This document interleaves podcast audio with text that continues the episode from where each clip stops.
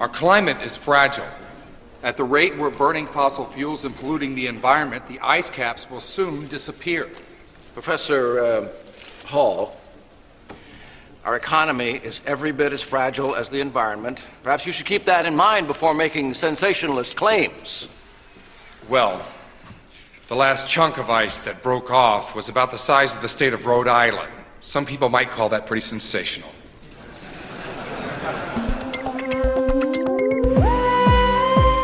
That's Dennis Quaid playing a climate scientist who's arguing with the vice president in a classic climate disaster movie called The Day After Tomorrow. In real life, we're not dealing with rogue icebergs the size of Rhode Island yet.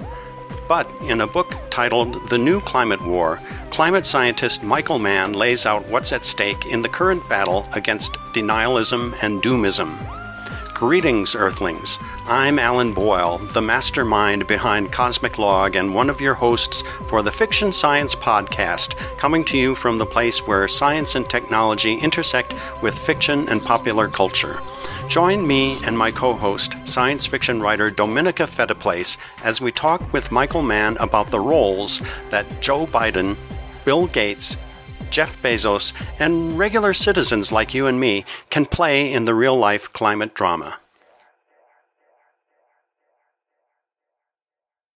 For more than 20 years, Penn State's Michael Mann has been documenting the evidence that industrial activity is contributing significantly to rapid changes in global climate, including higher temperatures, deeper droughts, and more extreme weather events.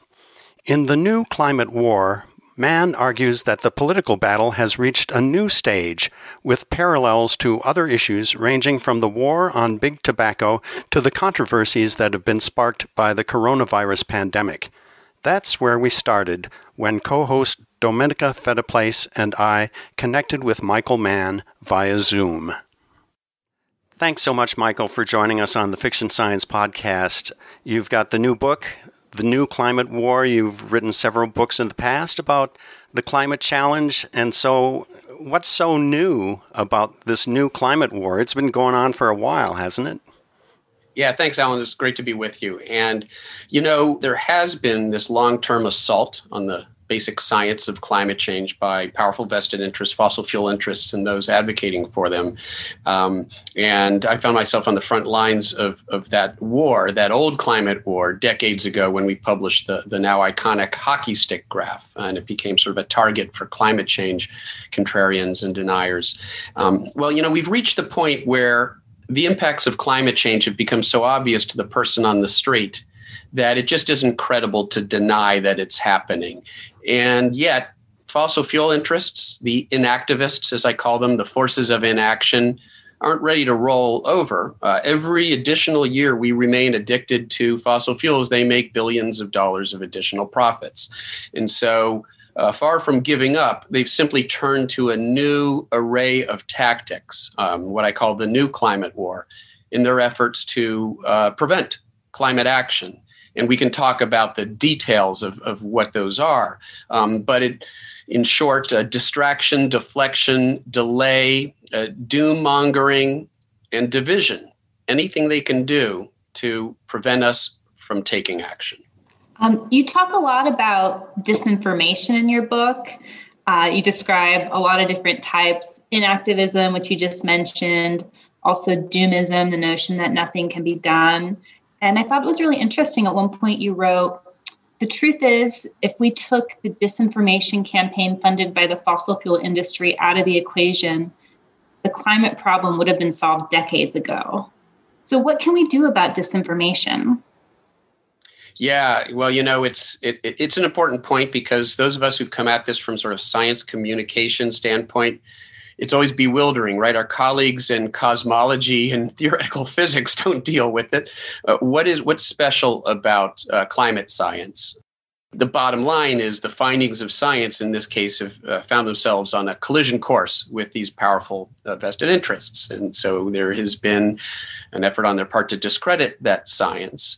In essence, we have to recognize that there's still sort of a a small fringe out there who continue to deny the problem um, and they uh, promote uh, climate denialism. Uh, they're increasingly irrelevant in the conversation. We're not going to win them over. Um, they come at it from an ideological point of view, not a science uh, or logic or reason point of view. And nothing we do is likely to change their mind. So we have to move on and recognize that for the vast majority of the public, uh, they're not in denial of the science. Uh, there are a lot who I call find themselves in the vast confused middle, where you know they have a sense that there is some skepticism. Um, they're sort of victims of that disinformation campaign, and that may have prevented them from taking action, from becoming motivated to really do something about the problem. So it is important to arm them with facts, to make sure they understand the science, and to debunk the denialist talking points that they may be prone to. Um, but we shouldn't dwell on trying to win over the climate change deniers, um, as we've seen with COVID uh, denial, science denial. In a sense, what we've seen play out over the last year is almost an accelerated version of what has played out over decades with climate uh, change denial. And it's a denial of science that's inconvenient to powerful interests. In the case of COVID 19, the Trump administration, which um, you know was uh, opposed to the social distancing, um, lockdown policies, mask wearing, things that would they viewed as hurting their reelection uh, chances. And yet, it, there's still that residual now movement um, because it has inertia to it. And so they have now sort of weaponized a large part of the public against taking common sense public health actions to deal with this crisis. Um, and so it gives us in essence, some real insight into this longer term uh, denial uh, problem, climate science denial. Uh, what we need to do is, of course, combat the misinformation and the disinformation, but recognize that for most people, they're pretty much on board. They just want to know what to do. They want to know how we move forward. And that's why it is so important for us to talk about the path forward and definitely not fall victim to doom and despair something that's actually been promoted by the inactivists because they understand if they can lead environmental activists down this road of despair um, and doomism, it leads them to the same basic destination as outright denial. Um, the destination of inaction. And they don't care how you arrive at that destination. They just want you to, to arrive there. And so we need to make sure that we combat ill premised uh, doomism. If it, we really were doomed, you know, if the science said that, then we would have to be upfront about that. But the science says the opposite. The science says there's still time to avert catastrophic warming. So here we are at the transition in administrations, and we're looking toward the Biden administration, and it's going to be an interesting time. Uh, I know you've got a lot to say about that, and uh, one of the big issues is uh, how you proceed. Do you go slow? Do you build up incremental steps and try to get the Republicans behind you, or do you go fast, try to do as much as you can, try to power through? Uh, how would you advise the administration to go forward on this, and, and what are the steps that we need to take, first of all, to avert catastrophe? Yeah, thanks for that question. It's a great one. And, you know, the challenge, of course, was the book went to press in August. so we had to sort of project where we would be at this. And we, we sort of threaded the needle pretty well there. Uh, what we envisioned in the book was that we would find ourselves in a more favorable political environment for climate action than we had been in, uh, with support at the executive level, a president who is in support of climate action, and as it turns out, actually campaigned on climate and has a mandate to, mandate to lead on climate, but also a, a more favorable legislative environment. Um, that having been said, what we envisioned was uh, still a divided Congress. Um, and how could it be more divided than a 50 50 Senate uh, with a tie broken by the Democratic vice president? And what that means is that at least for the foreseeable future, over the next two years or so, we probably can't expect to see something like a Green New Deal, a bold, sort of broadly, a broad, uh, broadly um, defined, uh, social agenda laden vision of climate action. Um, we're probably not going to see something like that pass this Congress, but we could see consensus climate legislation that involves mechanisms like carbon pricing where there's a bit of consensus from moderate conservatives as well as environmental progressives that there is a role for market mechanisms. Um, it's one of the tools in the toolbox, and we can't throw it out. Uh, we have to use all the tools that are available to us. And I talk about this in the book. Ironically, some of the opposition in recent years to market mechanisms has actually come from the environmental left uh, because it's sort of been framed as um, uh, inconsistent with social justice that the that the, that the cost will somehow fall uh, on uh, disadvantaged um, frontline communities, those with the least resources. That definitely does not have to be the case. That depends on how that uh, carbon pricing is scheduled, uh, how it is defined. In Australia, where they had carbon pricing until the conservative government got rid of it, and in Canada, which does have carbon pricing, turns out it's actually been uh, socially progressive uh, we've actually seen an increase in uh, revenue coming back to the uh, lower income uh, uh, communities and individuals. So we need carbon pricing as one of the tools because we have to level the playing field um, so that renewable energy that's not degrading the planet can compete fairly against fossil fuel energy. And that means we need demand side measures to decrease demand. And that can be in the, uh, uh, we need a price signal. It can be in the form of carbon pricing. It can be subsidies for renewable energy. And we have some of that, $35 billion of that in this recent stimulus package. So we're actually seeing a little bit of climate uh, policy passing um, Congress in a, in a bipartisan manner. So I'm optimistic that we can see some real legislative progress, and that will complement a very bold executive uh, action approach, where the incoming Biden administration is really viewing their mandate on climate very broadly, incorporating climate action into every single appointment, uh, every single cabinet, and every single department. In your book, you briefly refer to Washington state's two carbon pricing initiatives, both of which failed at the polls. Uh, should Washington try again? Uh, how, how should that campaign be tweaked if they do try again? Or is this too big now for cities and states to do on their own and we should look for national initiatives? Yeah, um, I think both. if that's a cop, I apologize for the cop out answer. Um, you know, state action has been very important. Um, the West Coast states, Washington is is still battling with you know their opponents there and the politics of that have been very interesting because there's been some opposition from uh, the left and it has to do a bit with that issue of uh, carbon pricing and, and, social justice and we need to iron that out we have to make sure that you know the, these um, uh, that carbon pricing is done in a socially just manner, and there are ways to do that. Um, so I think we need to continue. Look, the forces of inaction, the enactors are still aligned against action, and they're using every weapon in their disposal to sabotage any effort um, to introduce climate legislation, including carbon pricing. We've seen that in Australia. We've seen that in Canada, but Canada um, prevailed nonetheless against that.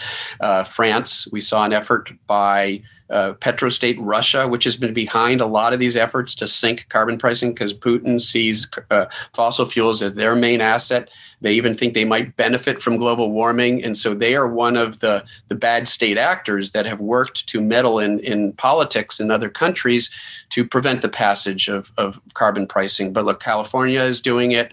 The West Coast states are in a consortium that is committed to doing it. Uh, our state, Pennsylvania, is now part of a Northeastern and Mid Atlantic consortium, RGGI. Um, that is uh, that that is implementing climate legislation, carbon pricing.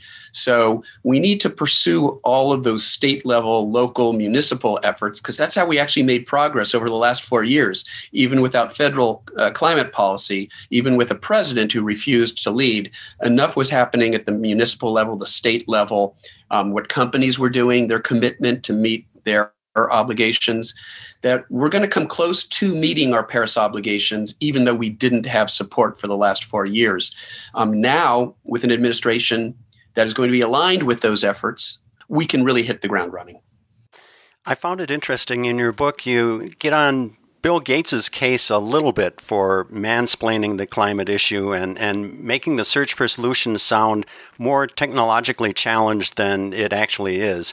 And uh, Bill has a climate book of his own coming out later this year. Have you had a chance to talk with him about this, and, and how do you think he should revise his approach?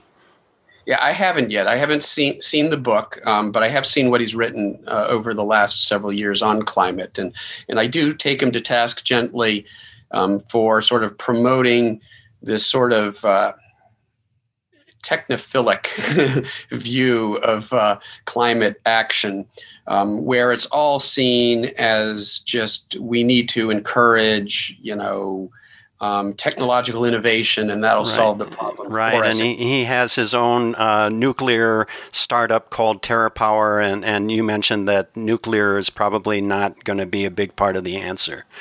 It comes with environmental risks. It's not cost effective you know, if you're a free market sort of conservative, you wouldn't be supporting nuclear because it requires huge government subsidies for it to be viable in the marketplace. Um, and it comes with obvious uh, potential liabilities, um, uh, whether it's uh, proliferation issues, um, weapons uh, issues, or environmental um, threats like we've seen in recent years. Um, so you know, and and he's supportive uh, and funds geoengineering research, and I think that's going down a very dangerous road. Uh, when we start interfering with this system we don't understand perfectly, the law of unintended consequences reigns supreme. So where I disagree with uh, Bill is that no, I don't think we need a miracle, which what he said to solve this problem.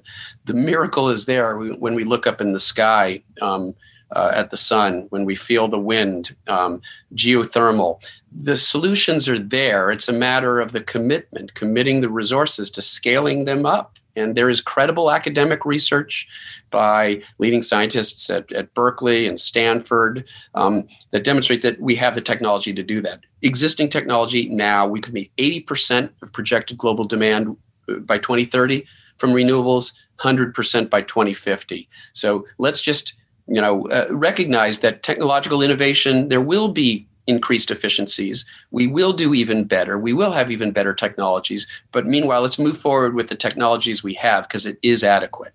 If you had a few million dollars to start up a climate related venture, where would you put your money? I would say to, uh, you know, and it shows my bias as a science communicator. We're science communicators. Uh, we, we all value the science, but we value the communication of that science to the public. And I would probably put it into in, into science communication, focusing on what I see as the remaining obstacles um, when it comes to scientists informing the, the public discourse, because we do play a role. We shouldn't necessarily be dictating what the policies should be. That there's a worthy political debate to be had about that, but we need to sort of define the scientific ground rules, define what the objective evidence has to say about the risks that we face, so that we have an honest political debate about solutions. I think I would spend it on that, on on increasing that outreach between the scientific community, the communications world, and the policy and, and public sphere. Speaking of money, uh, what's your view on Jeff Bezos's climate pledge and the Earth Fund? Is is ten billion dollars enough, and is it being spent in the right way?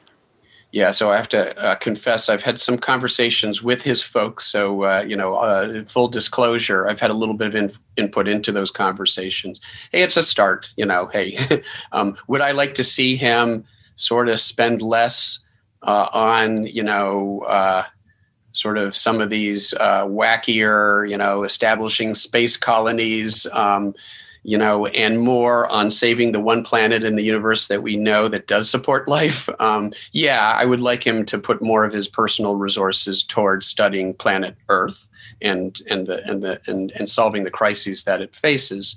That having been said, I welcome his effort to play a constructive role. I welcome Bill Gates' efforts to play a constructive role. And, and I'll gently criticize these folks where I, I feel it's appropriate, but I do welcome these voices at the table because we need everyone on board. It's all hands on deck. I love it that you would spend the money on science communication. We'd certainly apply for that grant if you're ever put in charge of it. If I were the czar, uh, uh, sadly, I'm not. I wasn't chosen to be climate czar uh, John Kerry uh, and, uh, oh. and uh, um, McCarthy will do an excellent job there, though. Yeah. Yeah. Uh, so uh, in the course of reading this book, I kind of realized how much like doomism had just pervaded my own thinking. Like I was expecting like a really depressing, heavy book. and, and there are aspects of it because that's a part of the reality, not the entire reality. Um, but this book also had moments of hope and had moments of optimism and looking forward. And it also had like science fiction references like sprinkled in, like uh, Lord of the Rings and uh, The Matrix at one point. Um, we recently interviewed um, Kim Stanley Robinson. He wrote a new book, uh, The Ministry of the Future, which uh, is looking at this problem from a science fictional angle. And I was wondering yeah. if you had any thoughts on his work.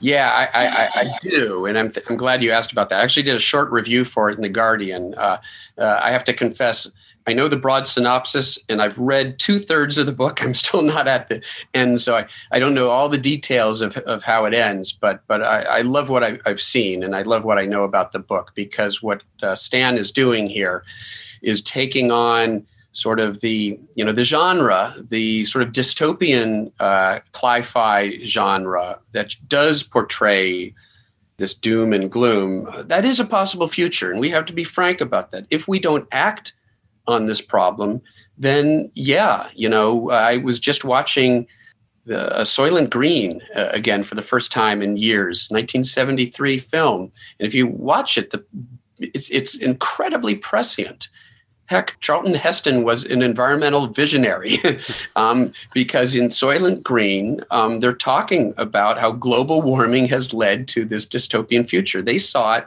even before there really was a scientific consensus. Um, so we have a lot to learn from science fiction. It, it's often been predictive in a profound way.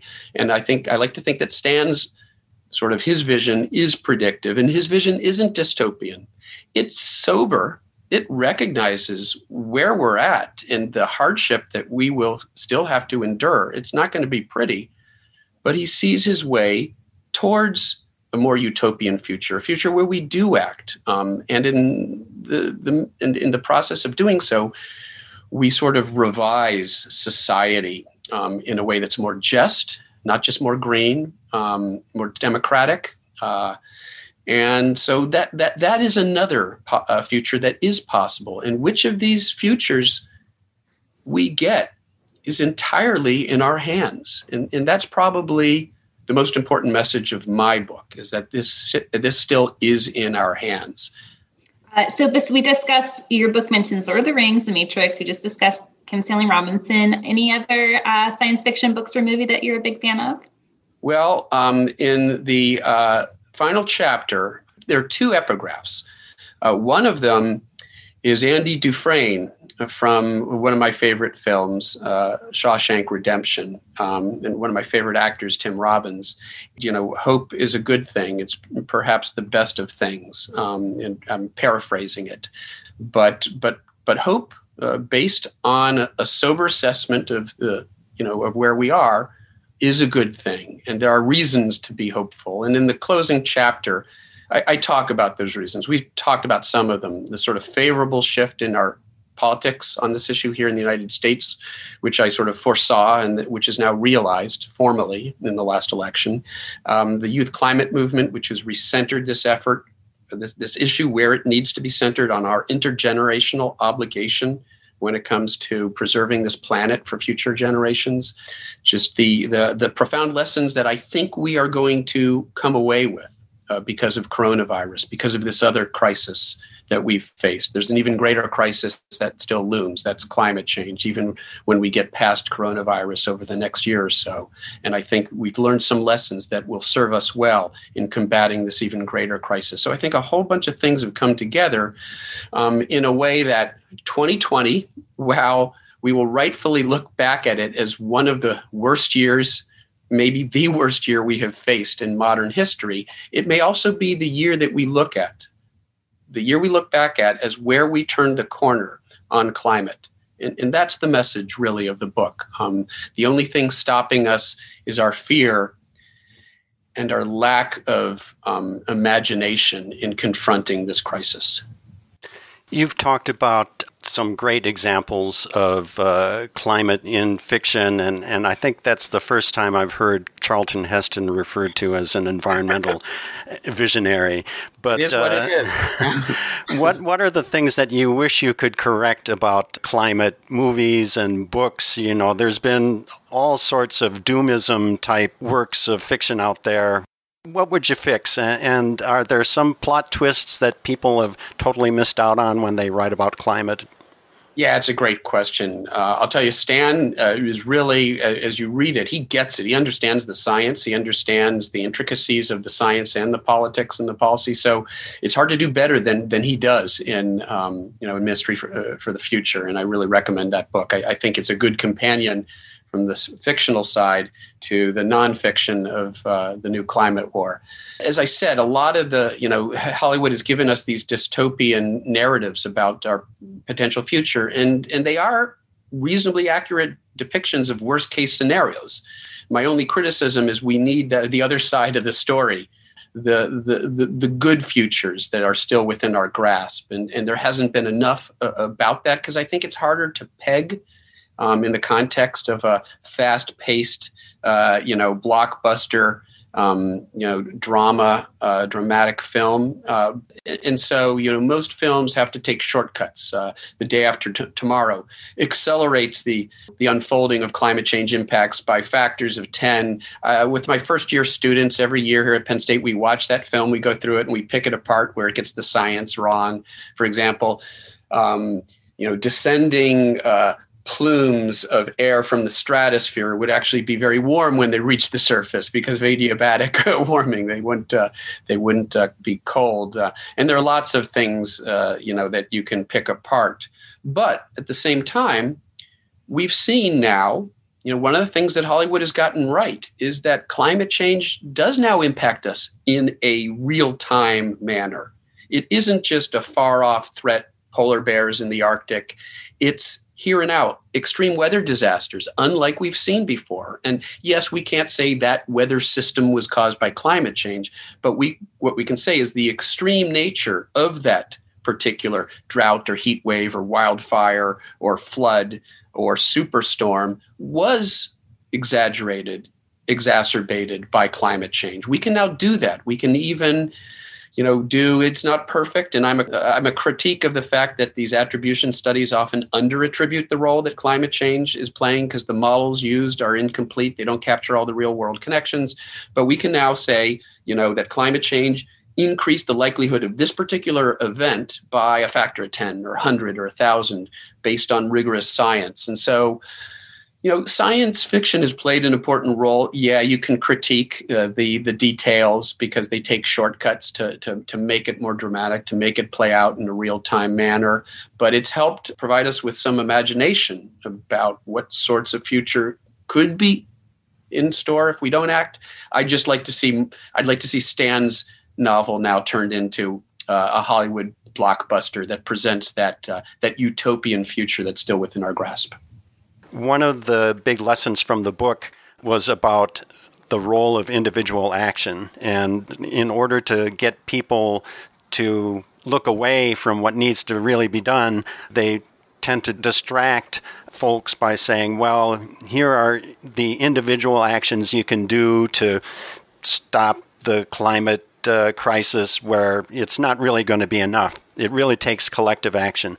But what would you recommend that people do uh, when they listen to this and say, "Yeah, I want to do something about this crisis that's coming upon us"? Yeah, thanks for, for that question. Uh, I guess it's a really important message of the, the book. Um, the reality is, you need both. You know, and what is a collective, but a group of individuals, after all. Um, and there are things that we can do in our everyday lives that decrease our environmental uh, footprint, and they you know make us healthier and they save us money and they make us feel better and they send a great example set a great example for others. So you know we should do all those things. What we can't allow is for the forces of inaction the inactivists to convince us that that's the entire solution. We don't need regulation. We don't need policy we don't need incentives, a price on carbon, or subsidies for renewable energy. We just need you to be a better person, um, recycle, uh, and uh, you know, uh, become a vegan, and and don't try, don't don't fly anymore. Um, and I, in the book, I sort of um, I tell this uh, cautionary tale, and and I, I think uh, Alan, it's it's one you'll be familiar with. Um, uh, I'm not sure about Dominica. Uh, if you know this commercial, I grew up with uh, in the early 70s the Crying Indian uh, advertisement, where it was this public service announcement in the early 1970s, sponsored by the Ad Council, and it was about the pollution of our countryside by with cans and bottles, and it ends with this uh, Indian uh, Native American. You know, it looks like a chief who's you know he sees the strewn bottle and can litter on the roadside, and uh, and there's a single tear that comes down his eye. And it, what it did is it was capturing the zeitgeist of the moment, the powerfulness of sort of Native American imagery at that time. There was real power in sort of the plight of our indigenous people and um, and, and and sort of the spiritual power um, that they carry with them. And this commercial was feeding on that. It was and it made you know and it influenced a whole generation. Oh isn't this you know it felt empowering. Like hey we can clean up this this problem. We can solve this problem. Um, some environmental organizations signed on to it. They were co-sponsors until they realized pretty quickly that they'd been had and we had all been had. It was a propaganda campaign hatched on Madison Avenue by Coca Cola and the beverage industry, who didn't want to see the passage of bottle bills in the states, like Massachusetts, where I grew up. Um, uh, it would hurt their bottom line. They would be responsible for the processing of you know the recycled and the reused uh, bottle and can waste and it would hurt their profits and so instead they sabotaged those efforts and meanwhile presented this public facing campaign uh, that hey look in, in fact, the, the advertisement ended with the tagline People cause pollution, only people can uh, clean it up, or something close to that. And no, we don't need regulation. No, we don't need systemic solutions. We just need people to be better people. We need to send the Boy Scouts out to collect those bottles and cans, and hey, they can get some cash. Isn't that great? Um, well, you know, as a result of that, um, only 13 states passed bottle bills. We never got a national uh, bottle bill. Um, there is now, as you guys might have read in the last few weeks, um, microplastics in mother's milk now. Um, and the bottom of the Marianas Trench in the ocean. Um, and that's thanks to a very effective deflection campaign by the beverage industry. And so it's a cautionary tale for what we're facing now in the climate battle. Uh, the fossil fuel industry and those promoting uh, their efforts, and even mainstream media that have sort of, you know, once again, fallen victim to the disinformation have promoted personal action, individual action, almost to the exclusion of a of a robust conversation about the needed systemic solutions. Even the New York Times, much of their climate messaging is focused on individual behavior. Um, so we have to recognize that. Yeah, sure, we should all do what we can individually, but we can't allow that to somehow be a substitute for our demand for policy action. And in your book, uh, I think you referred to the role of public interest research groups or PIRGs. Uh, I, I, think that was a formative experience in, in your career. Uh, is that the sort of uh, hybrid action, uh, kind of analogous to the indivisible movement in uh, politics, that might make a difference? Yeah, I, I, think environmental groups absolutely. Consumer environmental organizations, uh, Cal, uh, MassPIRG was part of the Public Interest Research Group network set up by Ralph Nader um, uh, back in the early 1970s and, and, you know, one of many groups, um, you know, environmental uh, organizations, non-governmental organizations who that are part of the larger sort of civic structure that we need to be in place to solve this problem. So it's individuals, it's organizations, civic groups that are willing to help not just communicate the message, but um, but engage our policymakers and engage the public working together with policymakers. It's an ecosystem, if you like, and all of those components are important. I tell the story, you know, that uh, it was a summer job for me after I um, after I graduated high school, uh, MassPIRG, which had a, an office based in uh, Amherst, Massachusetts, where I grew up and was living, um, had these summer jobs where you could be a canvasser, going door to door and getting people to contribute to uh, MassPIRG. And this was 1984, summer 84. It was a few years after um, Massachusetts had finally passed a bottle bill, but only after it had been banged up and bruised by a brutal industry funded campaign that meant that it passed by the barest of margins and was unpopular with a large sector of the population. So unpopular that despite the fact it was MassPIRG's signature achievement, was passing the bottle bill in Massachusetts. As a canvasser, a few years later, 1984, I was told not to mention the bottle bill, their signature achievement as I was canvassing in all but the most progressive communities because it had been banged up and bruised by an industry disinformation campaign. Instead, I was told to focus on the Lemon Law, which was a law MassPIRG helped pass to help you recover your money if you buy a, a, a bad used automobile. Uh, I thought that was very telling. Wow, that points to some potential selling points for for the climate challenge ahead. Do you think that uh, you'll be able to look back in your lifetime and say that we've turned the corner, or perhaps in Dominica's lifetime?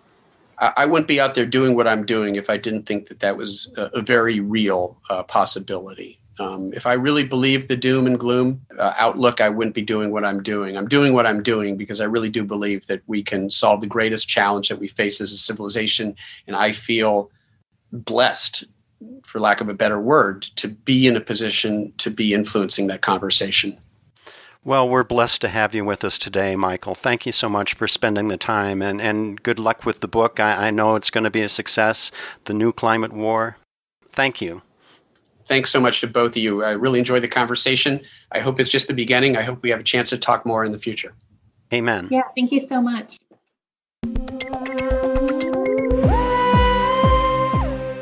To learn more about Michael Mann and his ideas, with links to information about the new climate war and his other books, check out the Cosmic Log posting at fictionscienceclub.com.